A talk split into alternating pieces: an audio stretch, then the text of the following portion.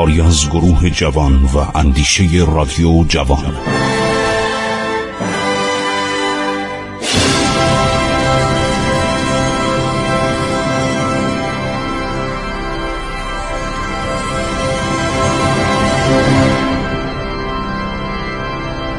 بسم الله الرحمن الرحیم.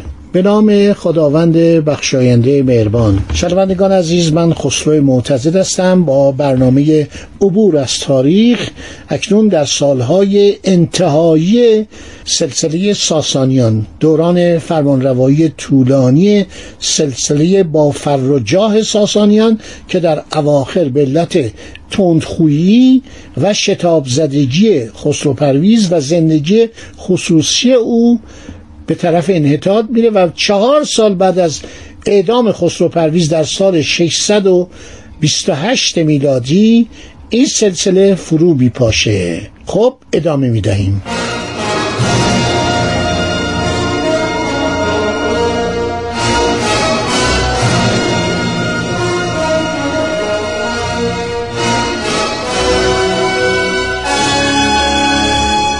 شیر پسر شیرویه. وقتی شیرویه عرض شود که میمیره بر اثر اون یا بر اثر مسمومیت گفتم بعضی میگن مسمومش کردن. تخت و تاج ایران به پسر خردسالش اردشیر می‌رسه. هفت ساله بوده. بعضیا میگن 17 ساله بوده. تاریخ هم از بین رفته مخشوشه. ما ناچاریم به تاریخ های ارمنی به تاریخ های سوریانی یعنی مردم سوریه کشیشان سوریه اون موقع خیلی تشکیلات مفصل سالنامه نویسی داشتن. بیشتر این مدارک هم در دست روساست. یعنی اطلاعات روسا از ما بیشتره. این کتاب منتقل شده در یک دورانی قرن 19 هم قرن بیستم. اینا به روسیه منتقل شده. نسخی در ایران بوده. نسخی در جاهای مختلف بوده روسا میخریدن. این دانشنامه نویسان روس خیلی متبهر بودن ما واقعا بارتول جغرافیای تاریخی نوشته فوق است. همینطور آقای کلیسنیکوف که کتاب ایران در آستان یورش تازیان رو نوشته. بنابراین این پسر پسر شیرویه گفتن هفت ساله بوده. بعضی گفتن 17 ساله است ولی من فکر کنم اون هفت ساله بودن درسته. یک شخصی رو به نام مه آزرگشنسب که در روزگار خسرو پرویز خان سالار دربار بود یعنی رئیس سفرهخانه دربار بود ایشون رو به سرپرستی شهریار میگمارند. ایشون تقریبا همه کاره بوده. یعنی دربار به وسیله این آقای مه آزرگشنس میچرخیده. حالا شهروراز معروف که عرض کردم ارتشداران سالار بود و گفتیم که شک وجود داره که با هراکلیوس را. این به ایران نیامد.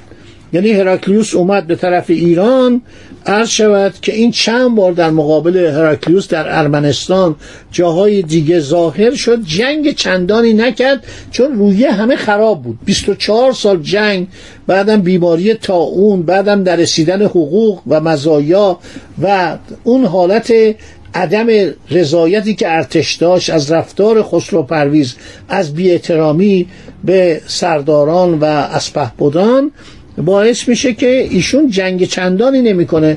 چند بار در مقابل هراکلیوس ظاهر میشه ولی همه تعجب می‌کنن. این آدمی که رفته بود مثلا مصر رو گرفته بود تا نزدیک قسطنطنیه رفته بود حالا چرا اینقدر شل میجنگه؟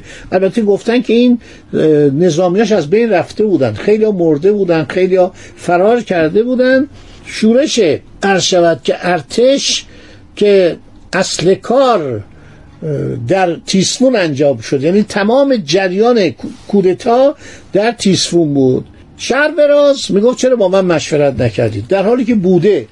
از زمان مثلا شاید چهار سال قبل شهروراز در جریان تمام مسائل بود. بهانه کرد. گفت شما هنگام گزینش جانشین تخت و تاج یعنی شیرویه که مرد اردشیر سوم چرا با من مشورت نکردید؟ و اصلا برنامهش بود که خودش شاه بشه. خودش شاه بشه در مورد این بعضی میگن از اصیل زادگان بوده. بعضی میگن یک جنگجوی طبقه پایین بود که رسیده بود به مقامات بالا. دولت روم با این موافق بود. یعنی هراکلیوس چند بار با این ملاقات کرده بود ملاقات های محرمانه. یعنی به عنوان پیشنهاد صلح که آقا کوتاه یا این جنگ و تا کی می‌خواین ادامه بدید از شود که تقریبا هراکلیوس موافق این شخص بود. یعنی یک ژنرال برجسته میشه گفت فیلد مارشال برجسته ارتش ایران بود. مه آزرگشنه است. وقتی ببینه که شش هزار سرباز ببینید یه موقع ارتش ایران در آسیای صغیر در فلسطین در مصر در تمام اون نواحی که می جنگید شاید بالای 500 هزار سرباز بود. الان یک لشکر 6 هزار نفری راهی تیسفون شده.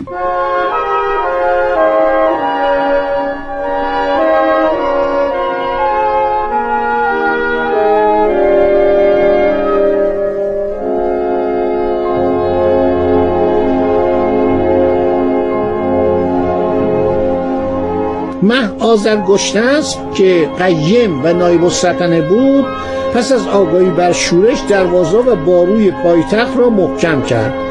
اردشیر و همراهانش همین اردشیر هفت ساله. به نظر می‌رسه هفت ساله باشه 17 ساله مقدار برای من سقیله برای که میگم پادشاه خردسال. اغلب نوشتن پادشاه خردسال. در پشت دیوارها پنهان شدند ثروت خزانه شاهی را نیز به همانجا آوردند سپاهیان شروراز اومدن رسیدن به تیسفون معاصرش کردن. بعد منجلیقا رو به کار انداختن. این منجلیقا خیلی با عظمت بود. یعنی سنگ پرتاب می‌کرد. هر کوزه های نفت مشتعل اینا مثل نارنجک پرتاب می‌کردن و آتش می‌زدن. آتش بیز. به اینا می‌گفتن کوزه های آتش بیز حمله می‌کنن و منجنیق رو به کار میندازن. ولی تیسفون انقدر برج باروش محکم بود که نتونستن با یورش بگیرن. ولی چند تن از سپه بودان و سرداران خیانت می‌کنن بالاخره برای شهروراز یک احترامی قائل بودن. گراز شهر یعنی گراز ایران. گراز ارز کردم حیوان خیلی خطرناکیه و هرگز تسلیم نمیشه. خیلی به زحمت. و این دندانی که داره باعث کشتن میشه. وقتی حمله می‌کنه این دندان جلوش خیلی خطرناکه. بنابراین گراز شهر با اون کسانی که طرفدارش بودن داخل مذاکره میشه و دروازه ها رو باز می‌کنن و سپاهیان شرفراز وارد میشن. یک کودتای دوم یعنی اون کودتای اول تموم شد حالا کودتای دوم پیروز شدگان مخالفان اصلی رو می‌گیرن می‌کشن اموالشون رو ضبط می‌کنن وارد خانه ها میشن. عرض شود که یعقوبی در کتاب خودش اشاره می‌کنه. و همینطور تبری میگه که گفتن شما چه حقی داشتین شاهنشاه رو کشتید؟ شما چه کاره بودید؟ گفت شیرویه گفته گفت بی خود همه که میدونستون دیوونه است. برای چی شاهنشاه رو کشتید و حق نداشتید؟ تبری در کتاب خودش نوشته در تاریخ تبری نوشته که ما می‌خوایم شما رو اعدام کنیم. شما باید محاکمه نظامی بشید. چه حقی دارید شاهنشاه رو بکشید؟ این بهانش بود. می‌خواست بیاد به تخت سلطنت بنشینه و جالبه که همین آدمی که بگفت چرا خسرو پرویز رو کشتید. این اردشیر سوم در روز 27 آوریل سال 630 میلادی اعدامش می‌کنه. میکشنش. میرن توی عرض شود قصد اردشیر کودک رو پیدا می‌کنن و این شخصی که یک سال و شش ماه سلطنت کرده بود این بچه رو. حالا بعضی میگن 17 ساله بوده بعضی میگن 7 ساله بوده. این اعدامش می‌کنن. شهروراز حالا میشه شاهنشاه.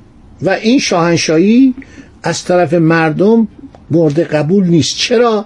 برای اینکه می‌گفتن شاهنشاه باید از خانواده ساسانیان باشه این باید از خانواده سلطنتی باشه. این چطور؟ این اومده میگه من شاهنشاه یک سردار بوده. به نظر من همون نسبت خانوادگی پایینش یکی از عللی بوده که مردم سلطنت او رو قبول نمی‌کردن. بعد این میاد میگه من شاهنشاه هستم. عرض شود که در مجمل و تواریخ شهروراز رو خیلی بهش به سرعت رد میشه در کتاب مجمل و تواریخ. بعد بعضی میگن قاسب بوده. تبری ابن بلخی و دیگران میگن عرض شود که شهروراز قاتل بوده و حق نداشته بیاد اردشی رو اردشیر سوم رو بکشه به اون وضع فجی. ایشون دچار بیماری هم میشه. از این روم که میاد خب ببینید سالها در روم بوده دچار یک بیماری بدی میشه که کتاب تبری اشاره می‌کنه. این اصلا نمی‌تونست بر تخت بنشینه. من ناچارم اینو بگم. برای اینکه اینا در کتاب ها اومده این پادشاه بیماری بود. همش در جنگ بود. مثل نادرشاه که همیشه چون در جنگ بود غذای خوبی نمی‌خورد. همش در حالت حرکت و حالت به اصطلاح استراب بود. هی جنگ و لشکرکشی دچار بیماری معده شده بود زخم معده. یعنی اگر نادرشاه رو در سال 1160 هجری قمری که میشه 1747 هم نمیکشتن در عرض شود نزدیک قوچان خودش میمرد.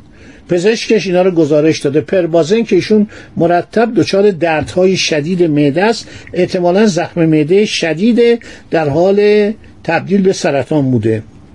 خب این پادشاه قاسب هم دچار ناراحتی معده. همش دچار پیچش معده بوده و نمی‌تونسته سلطنت رو اداره کنه. خب حالا خسرو پرویز چند تا دختر داره دخترای بسیار سیاس و هوشمند. بزرگترین ها پوراندخته دومیش آزرمی دخته پوراندخت به اون نظامیان میگه که این اومده برادرزاده ما شاهنشاه ایران رو کشته. درست این هفت ساله بوده. ولی چرا اعدامش کرد؟ چرا کشتش؟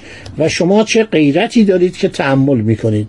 ببینید یکی از علل سقوط ساسانیان همین تشدد بوده همین کودتاها بوده همین پادشاه عوض شدن ها بوده.